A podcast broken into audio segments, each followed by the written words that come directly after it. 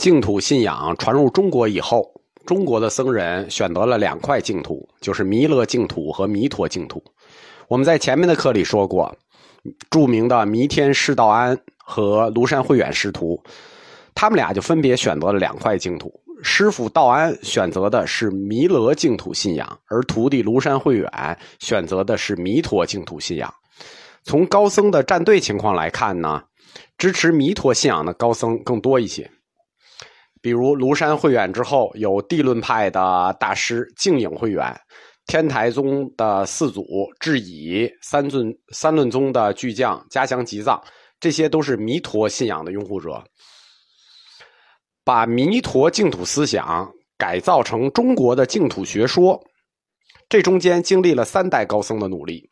这三代高僧就是我们净土宗史想重点讲的三个人：谭鸾。道绰和善导，这三代人的努力，使净土思想在唐朝一朝时期真正成为了一个宗——净土宗。所以说，这三个人才是真正意义上的中国净土宗的初祖、二祖和三祖。现在通行的佛教净土宗的祖师排名是这样的：初祖慧远，二祖善导，三祖成远，四祖法照，五祖少康，六祖延寿，七祖省长，八祖莲池，九祖偶益，十祖节流，十一祖省烟，十二祖彻悟，十三祖印光。这就是所谓的官方净土十三祖。但其实这个排名是非常不官方的，它很私人。其实它就是一个小范围的几个人排出来的。嗯，在宋朝的时候，有一个佛教作家，他本身是天台宗的，天台宗的宗小，他在家里写写书，自己排了一个连摄六祖。后来他后面又有一位天台宗的僧人智盘，又立了七祖。那这两个僧人自己立祖，为什么没有人就反对呢？是因为当时并没有净土宗，并没有净土宗这个称呼，只有净土信仰。因为这两个天台宗僧人在立净土宗宗师的时候是宋朝，净土宗这个名字是什么时候被确立起来的？或者说我们叫它净土宗，它什么时候才有呢？是元朝。净土在元朝以前，它一直是一个学派，就从来没有人想过说它单独可以成为一宗。所以，所谓净土十三祖的排名，大家一听就可以了，它没有什么意义。它跟禅宗不一样，因为禅宗的宗师是真正具有法脉传承的，一代传一代是有法脉的。净土宗不是，在净土十三祖，就是这个官方排名里啊。只有善导、延寿这两个人是具有理论贡献的，有巨大的理论贡献。法照、少康、莲池、偶益，这算很小的理论贡献。剩下的其实都不算这个有理论贡献，只是一个净土信仰的修行者。而真正的净土宗的几位巨匠，他们都不在宗师之列。比如说谭鸾，初祖、二祖道绰，还有。三藏大师慧日，唐朝是有两位三藏大师的，除了玄奘之外，还有一位三藏大师叫慧日。慧日他也不在净土宗师之列，所以说净土宗的宗师排名相对比较客观的是日本。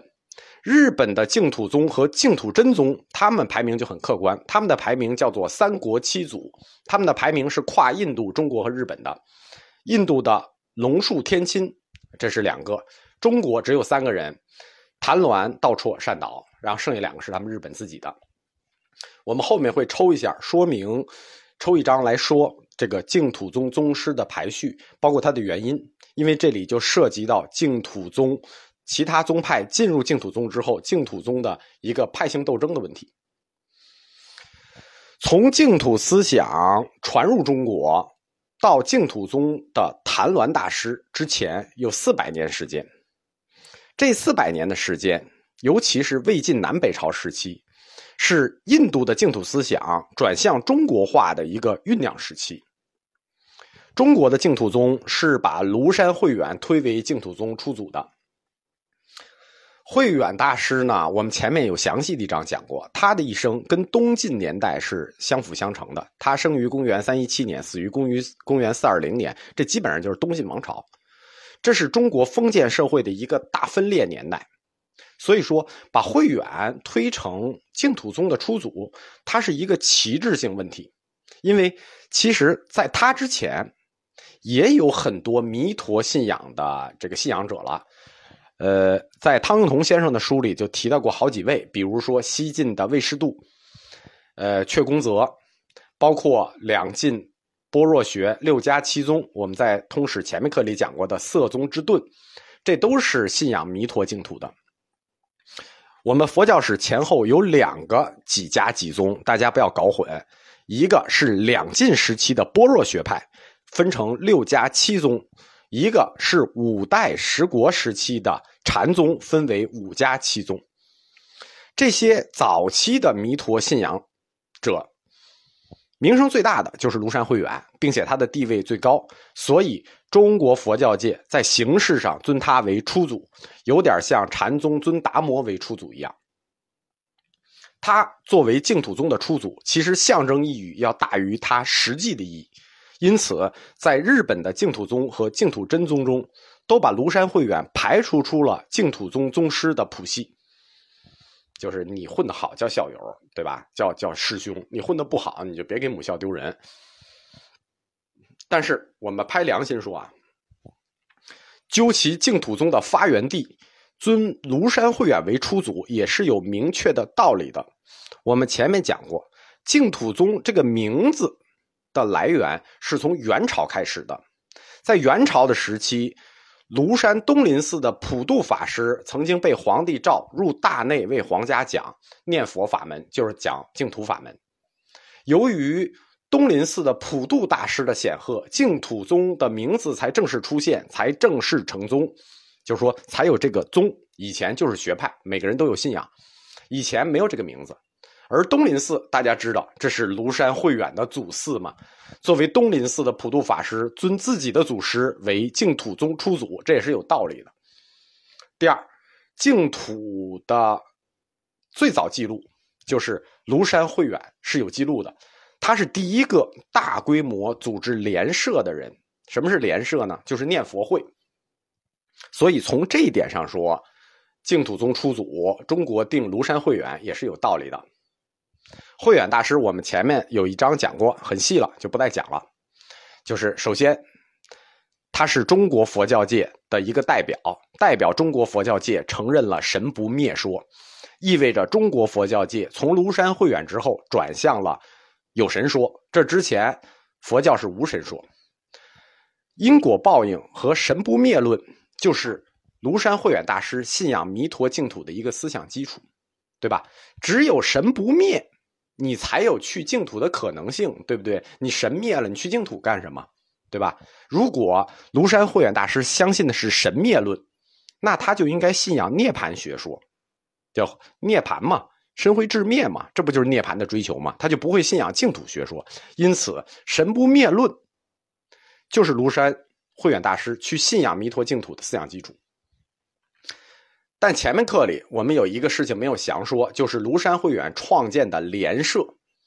这个莲社后来在中国历史上影响很深，尤其是后期，他创立的白莲社有两个传说，由他创立的，一个是说他邀请了十八个僧俗创立莲社，这个故事实际是个假故事，因为当代的大佛学家任继玉先生、汤用彤先生、方立天先生都已经证伪过了。这个庐山慧远邀请十八僧俗创立莲社的故事，是净土宗成了气候以后教内自己编出来的故事。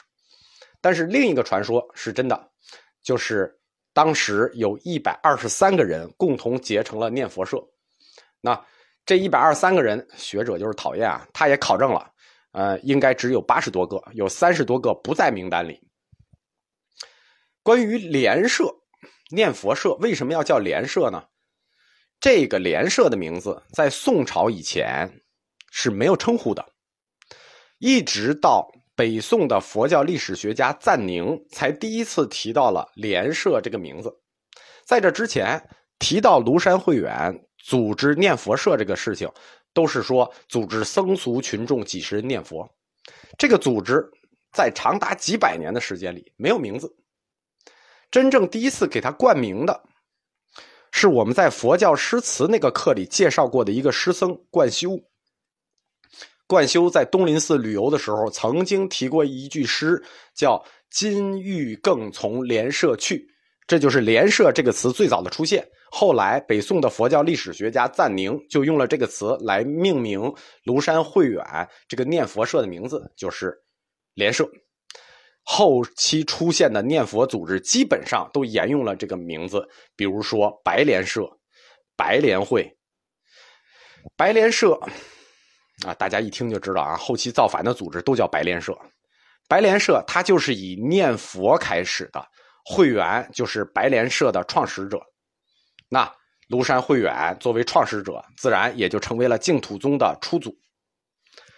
但是，啊，白莲社组织起来念佛的时候，可念的不是我们前面介绍的净土宗的三经一论，就是。呃，《阿弥陀经》《无量寿经》和《观无量寿经》，他们不念这个。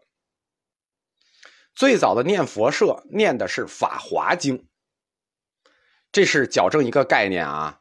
大家修行净土或者说入净土，并不一定非要念净土三经，对吧？非要念《阿弥陀经》《无量寿经》，不用，你可以念《法华经》。